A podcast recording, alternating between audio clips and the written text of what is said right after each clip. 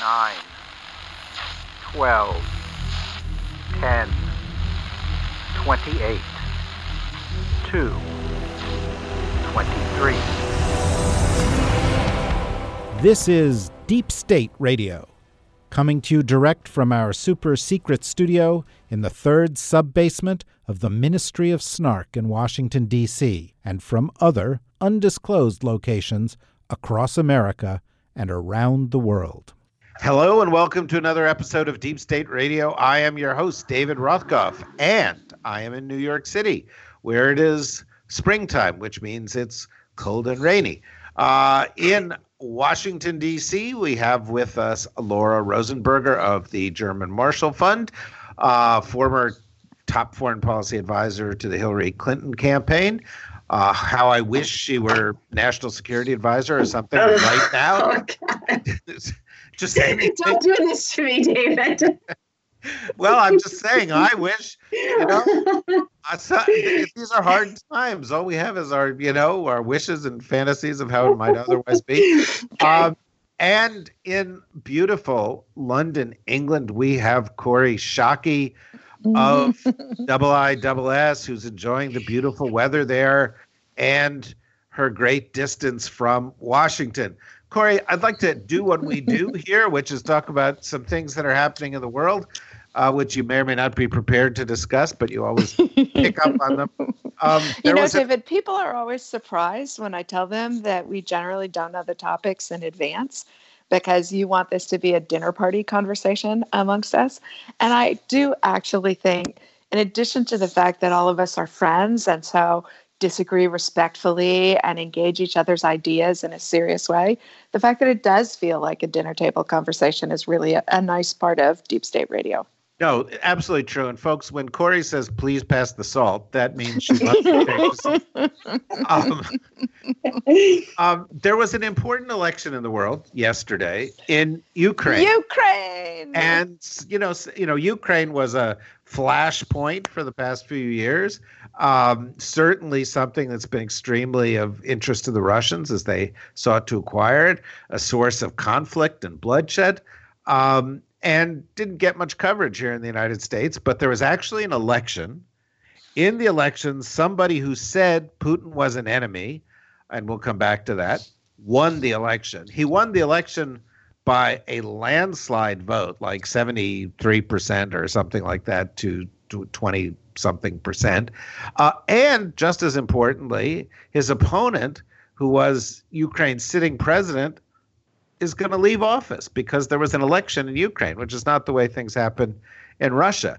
Oh, and, you know, for those of you who are keeping score of these things out there, he's also the second Jewish uh, leader of a country outside of Israel uh, at the moment, which would not really be worth mentioning um, uh, if it weren't for the fact that Ukraine has been a hotbed of anti-Semitism for many, many decades, um, and uh, uh, and it's one of the major claims that the Russians, Mhm. uh, one of the nastiest Russian claims about Ukraine. right. So I, you know, pick up on that, but I thought it was an interesting development. I have to say, I, Dan Twining, the head of the International Republican Institute, has a wonderful piece. I think it's in foreign policy on this. And, you know, um, it's so exciting to see a country that has been under as much strain as Ukraine has been in, under for the last 10 years. Russia's invasion, the seizure of Crimea, them fomenting the kind of physical violence in eastern Ukraine, um, and efforts to undercut and corrupt, and like all of the things that the Mueller report talks about Russia attempting to do in the United States and succeeding in cyber. They do so much worse in real life, in the physical world of of seizing territory, of killing people, of undercutting good governance. And Ukraine has risen despite it. Ukraine has a lot of work still ahead of it. The fight against corruption it needs to be taken even more seriously than it is. But the people of Ukraine did something beautiful for themselves and for all the rest of us, which is to remind us of the importance of taking politics and elections seriously. People got informed, they supported people um, who who didn't come from traditional political backgrounds because so many traditional politicians in Ukraine are corrupt or have been suborned by the Russians. Uh, the election, according to the election monitors, was free and fair. As you said, David, uh, President Poroshenko acknowledged he had lost and conceded the election. Parenthetically, Donald Trump wouldn't meet that standard. Um, and, and it's a beautiful reminder that all of us need to constantly work to meet the standards that the Ukrainians have met this last week. It's beautiful, it's hopeful, it it shows how determined they are to have a better future than they have had. Um, and people willing to step forward and take responsibility for leading the country. It's great to see. But Laura knows more about it than I do. Well, I'm, I'm going to turn to Laura. And last episode, Laura tried on your um, uh, glittering tiara of optimism, uh, and I'm gonna, I'm gonna like halfway. I'm, halfway. Uh, I'm gonna I'm gonna see if she can find it upon herself uh, within herself to try on uh, Rosa Brooks's uh, thorny crown of entropy. Rosa's oh God. Not, not uh-huh. here for this, but let me let me just give you two points, and you may want to pick up on others. Um, one, the new president of Ukraine uh, has no experience in politics. Uh, and in fact, he was a comedian who was on a television show about a he teacher. He played the president on TV. Yeah. Right. Who a teacher who accidentally became president. And so we've had some experience with television personalities who become president, and that's terrible. Um, and then on top of that, a week ago, there were stories that were surfacing um, uh, that seemed to be credible at the time. And again, I don't I don't know anything beyond that, uh, that suggested that the Russians, uh, uh, some some significant Russian oligarchs close to Putin, were actually supporting this guy. Um, and of course, even though he said Putin was the enemy, you know, you're never sure. Putin had been turning on Poroshenko, and you know, it's it's it's a bit murky. So as as as much as I want to share Kori's optimism. I was just wondering if you have, you know, other qualifiers we should keep in mind. Well, I'm gonna largely share Kori's uh, tiara on this one, um, uh, but but to just try to to put a thorniness on this, since you asked, um, what I would say is, as with any political novice, it will be very important to see that he puts people around him who understand um, the system, who can help him achieve um, tangible policy outcomes. Um, I one of his advisors did lay out um, an agenda on a number of different fronts today, which uh, many of which were uh, very focused on kind of cleaning up corruption in the system, um, making sure that there was more transparency, really strengthening democratic institutions. I think those could all be very good and are very welcome if they are in fact done in the true spirit of anti-corruption and in the spirit of good governance and consistent with the rule of law. Um, we've occasionally seen those kinds of measures um, used um, to clean house in ways that is aimed at um, sidelining political foes or gaining or, or achieving retribution against um, against others. And I think that it will be really important to make sure that those measures are not undertaken in that spirit, but are undertaken in the spirit of actually strengthening Ukrainian democracy. Um, and I think that all signs at the moment point in that direction, but that's something to just ensure.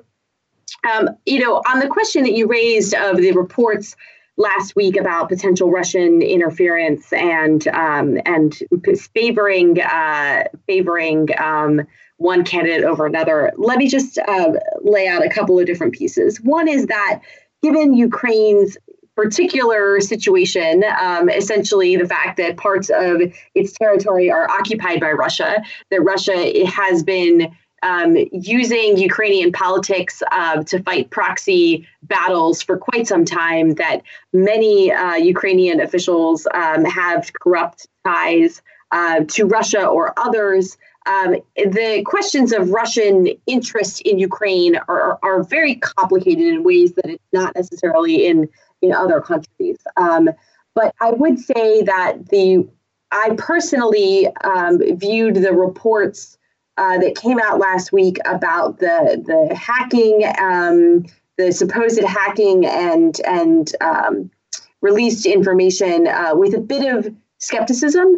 Um, they came from sources that I think weren't without some potential motivation um, to drive a particular agenda.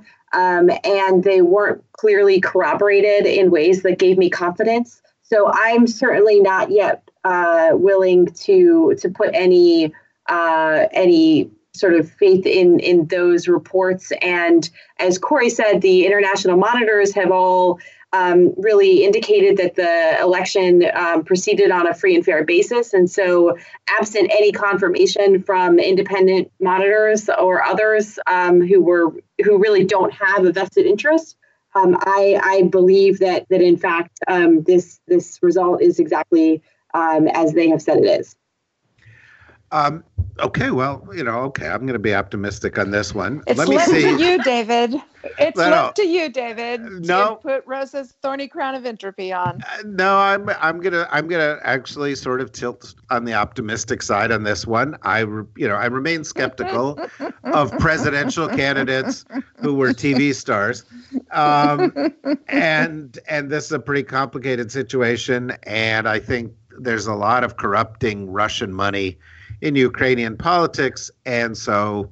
Um, I have been disappointed there in the past by Lights of Hope. So let's see what happens uh, this time. But I am committed to finding something that can introduce Rosa's thorny crown of entropy into this discussion. So let me move to a different country where there's been a couple of developments recently, uh, uh, Kori, and that's uh, Iran. Uh, two developments that have occurred in the past couple of days include uh, the appointment of a even more hardline uh, guy to lead the um, uh, Iranian Revolutionary Guard, um, uh, and uh, you know a lot of sort of nasty anti-American rhetoric to go around that. And then today, the day that we're recording this, which happens to be Monday, the United States making the decision to eliminate waivers for anybody who is getting oil from Iran, which includes a number of countries, um, notably China, uh, and which could have the effect of bumping up world oil prices substantially, although it was done in conjunction with the Saudis and the Emiratis uh, in an, uh, uh, uh, at least a, a, a stated attempt to try to offset any uh, problems there. But it does look like every single week the Trump administration is trying to do something to ratchet up tensions with Iran. Or perhaps they're just ratcheting up pressure on a bunch of bad guys. Which is it? Uh, both. Um, uh, I, the way you introduced it made it sound as though the uh, Iranians said a bunch of nasty anti-American stuff and appointed somebody even more extreme as the head of the IRGC, and then the U.S. Uh, took the choice uh, to move to zero Iranian oil on the market. Yeah, I, I didn't mean to sound that way. I just that, I- these are just two things that happened to happen. yes the they happened they are they may be connected but they are not sequential um, so i think the um, the extremism in iran is a slight difference of magnitude not a difference in type the irgc is already incredibly bad uh, and you know my longstanding description of success of America's foreign policy in the Middle East should be if Qasem Soleimani cannot sleep safely outside of the territory of Iran. And we're a very long way away from that being true.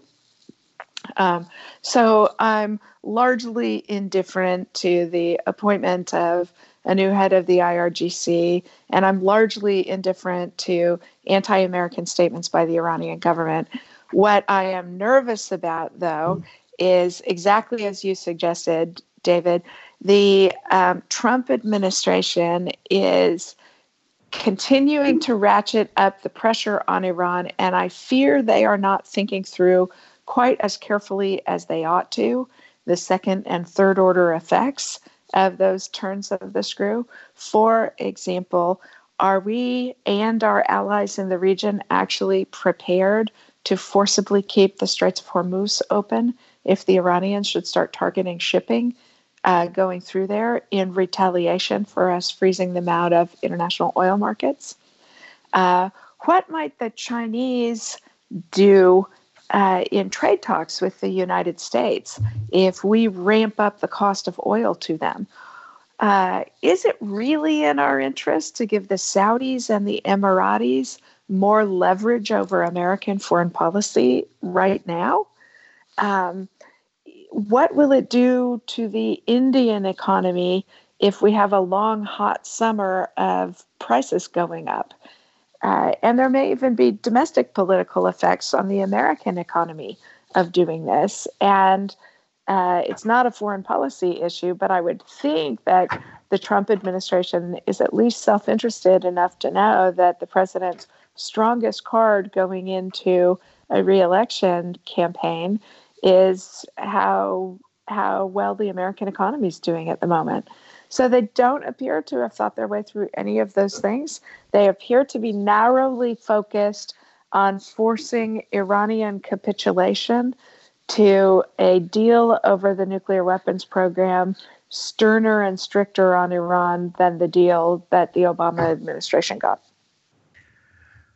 You know, uh, you know, let me and enter something we seldom do here, which is a 60 second snark free zone. Um, and and and just sort of comment that listening to you lay out that very thoughtful response um, underscores, you know, to me, sort of, I, I don't know, it makes me feel nostalgic for the way I sort of came up in the world of foreign policy, where there was a broad array of people in foreign policy in both the Democratic and Republican parties who, on most issues, on nine out of 10 issues, or on sort of 90% of each issues, would actually agree. And where, if in a national moment of, of crisis, if, if, if, you know, um, Laura Rosenberger or or Kori Schake were the national security advisor, you'd get the same response, or ninety percent the same response. And we seem to have sort of drifted out of that into an area where it's binary, and if one side's for it, the other side's against it. And I just wanted to say, you know, it doesn't mean we can't return to this area because there's sensible people on both sides. Now, Laura, if you disagree and you think Kori's out of her mind, say so. I, I, do not disagree, uh, and I do not think Kori is out of her mind. Those are two separate questions, but I, I don't think either of them. I thank you both. Wow! wow! we can easily get a quorum on the former. The latter. What was Dorothy Parker's great line? Uh, uh, intelligent, I grant you. Mad, I'm not saying. Hopefully, David, I, I was outside of the, the 60 second um, start. yeah.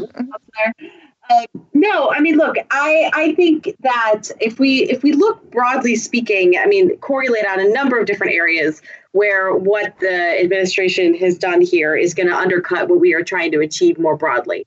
Um, I think that includes both with Iran, um, but also, um, you know, she she pointed to, to China specifically, um, you know, and I think that um, when we are um, when we are putting some of our um, you know allies in Northeast Asia in a in a um, challenging position here, um, that is not helpful for some of the broader consensus we're trying to build on China, in particular, you know, South Korea. Um, is is a country that's um, trying, you know, that where our alliance is very much built on um, on not just our security relationship, but our values. But uh, South Korea's economy is very dependent on China, and they're walking a, a fine line there. Um, and Moon Jae-in has uh, been trending a little more in the direction of, of China, especially vis-a-vis some North Korea policy interests. Um, and so I think it's a it's a pretty. I mean, candidly, it's a, just a dumb move, um, but it's going to have real and serious consequences for us in a whole range of different areas. Well, um, let's just pick up on that and and talk a little bit about um, the president's great success on, in, uh, in North Korea. Um, because another thing that seems to have happened in the past week um, was, we're out of the snark free zone, right? I can right. at that, David. Yeah, yeah.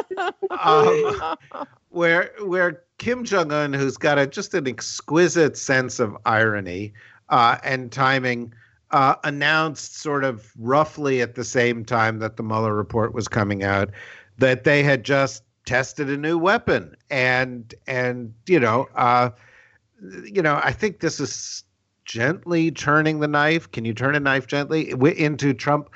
Um, and so I just, you know, I'd like to get your guys' take on it. Let, let me reverse the order of asking these questions and go to Laura, who has spent probably more time than she's wanted to dealing with North Korean issues. Definitely more time than I've wanted to. Um, so I'm going to offer a slightly contrarian view, possibly on on North Korea and the tests last week, which is I think it has absolutely nothing to do with Donald Trump or the United States.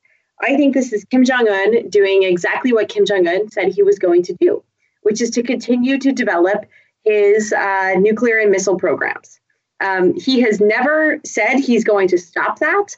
Um, there is some, you know, fuzzy, uh, tacit agreement on certain kinds of freezing of certain kinds of testing.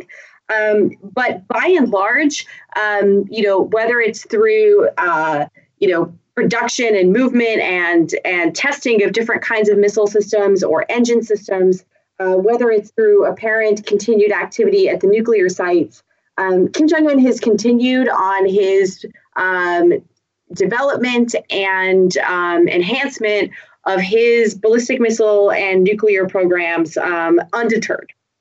And I think the test last week was just another iteration of that. Now, the decision to publicize it certainly was aimed at getting some attention around it.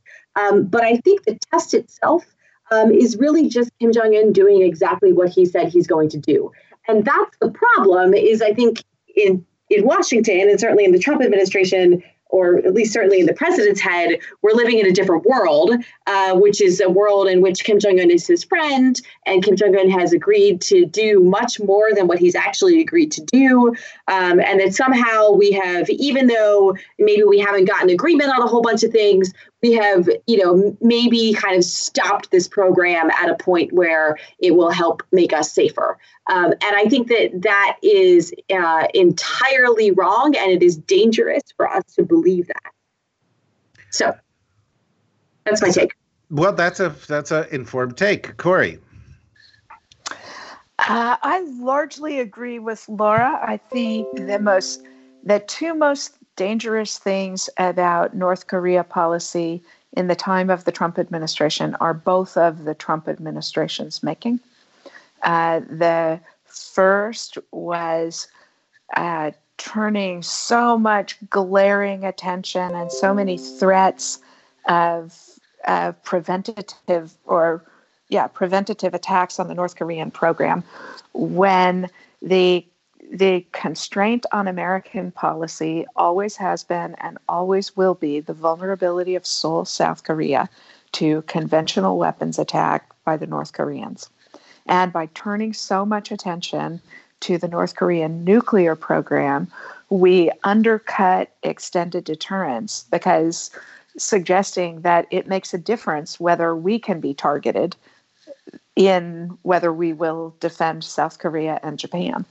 What the president, what the administration should have done from the start was take Tom Schelling's advice and say, American policy since 1953 has been an attack on South Korea or Japan or any of our other allies in the region um, will result in a military retaliation by the United States against North Korea, and the leadership of North Korea will not survive that retaliation.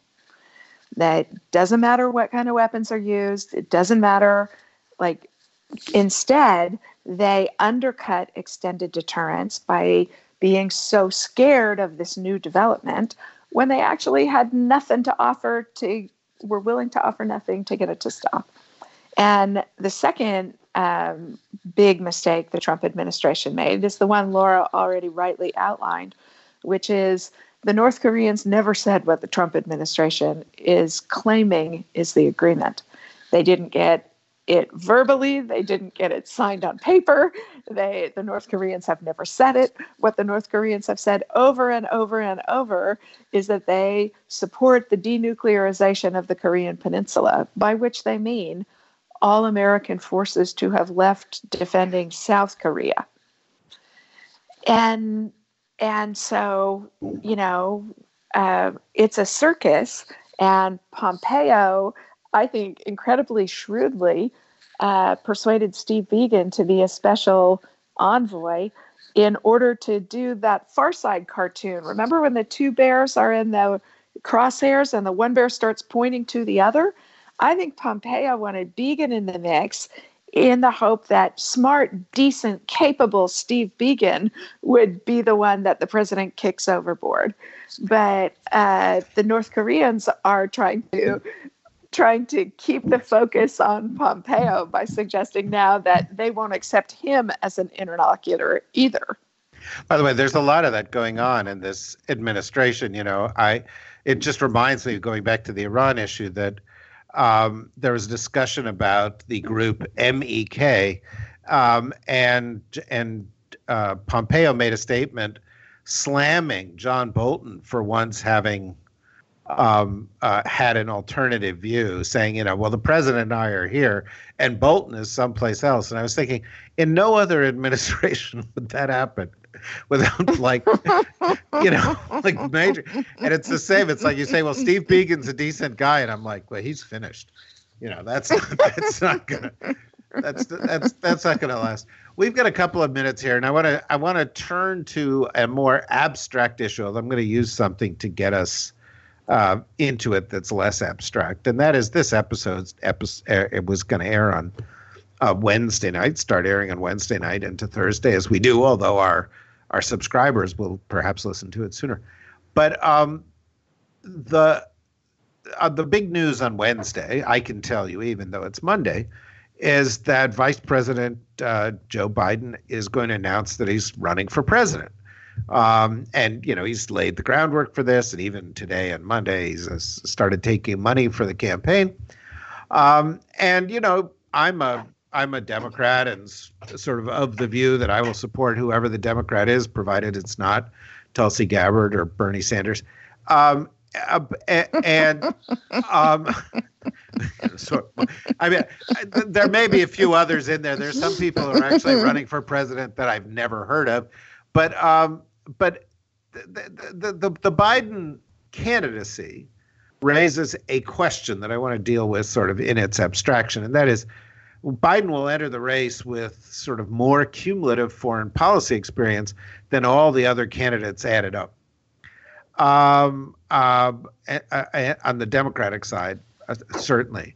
And he will play this up as a plus. And, you know, we've just had a conversation that's taken us from uh, you know, Ukraine and Russia to Iran, Saudi Arabia, the Emirates, China, North Korea. And you guys have been very fluent on this because you are professionals. Uh, but we also talked about a Ukrainian president who has no experience in government foreign policy. Um, and there are a number of people in the Democratic Party who are running for president, like Donald Trump did, by the way, like um, Barack Obama, for the most part, did, like George Bush did, like Bill Clinton did who, uh, like Jimmy Carter did, like Ronald Reagan did, who have no experience whatsoever in foreign policy. And so let me pose the question first to Laura and then to Kori. Does it matter?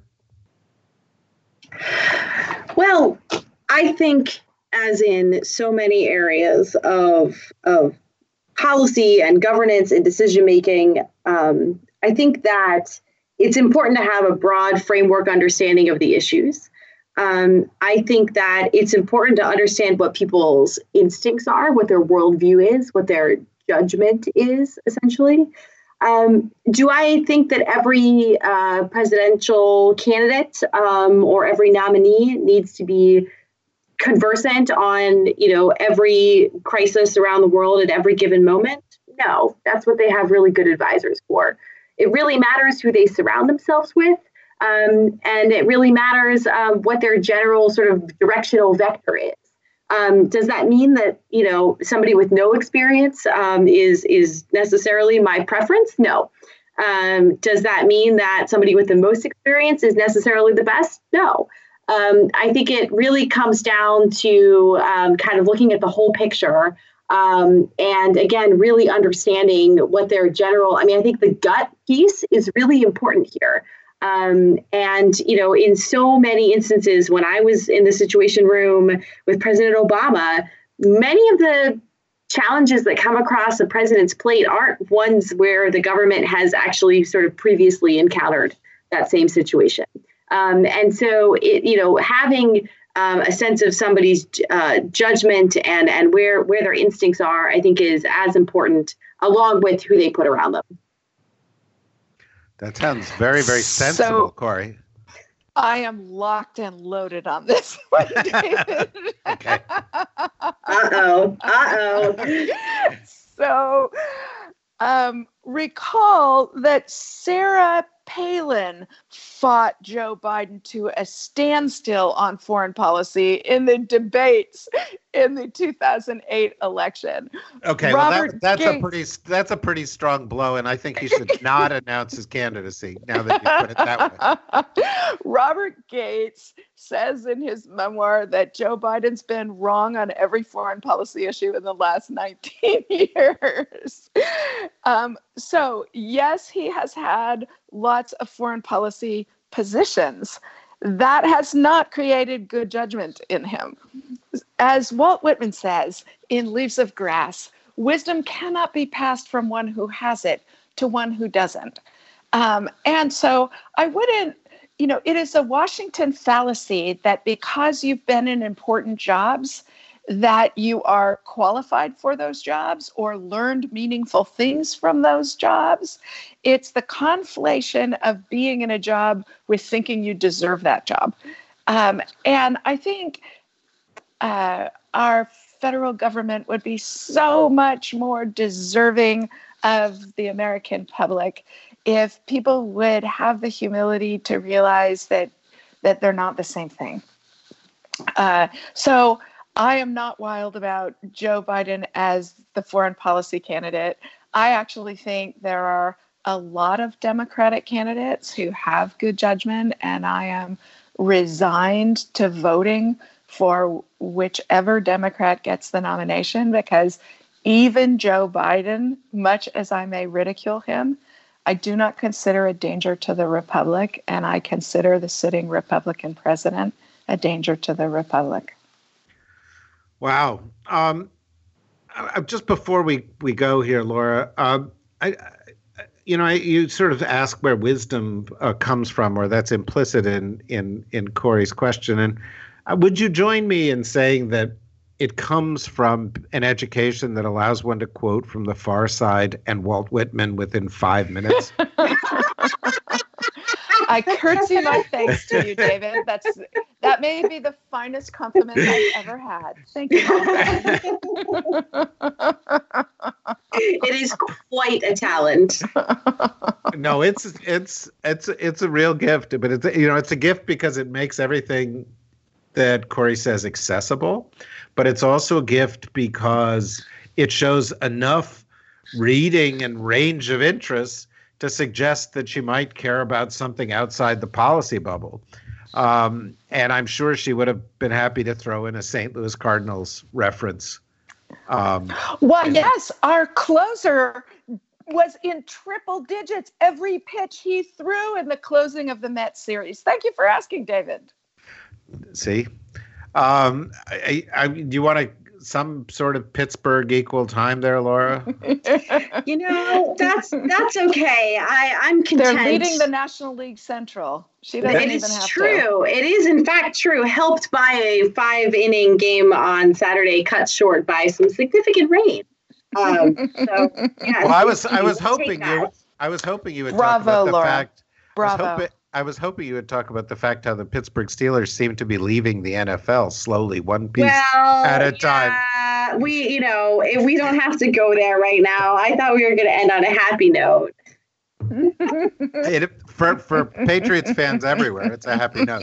Oh, stop it. You just go float in your, you know, cheating led world and it's fine. Uh, um, somehow, somehow, that, that, that doesn't somehow that doesn't hurt as much as you might think it does. Um, um, well, folks, we're at the end of another episode of Deep State Radio, where we take you everywhere and um, in many different ways. And I hope that you have enjoyed as much as I have this conversation with Kori Schake and Laura Rosenberger, who. Um, uh, we, you know, are are regulars here, and one of the reasons why I think doing this show is always the highlight of my week because I learn a lot just listening. Um, I hope that you will join us again next week. I hope you'll go to the DSR network to uh, not only listen to our shows, but here's an idea go to the place where it says become a member, click on becoming a member, spend a few bucks, become a member, help support all of this stuff.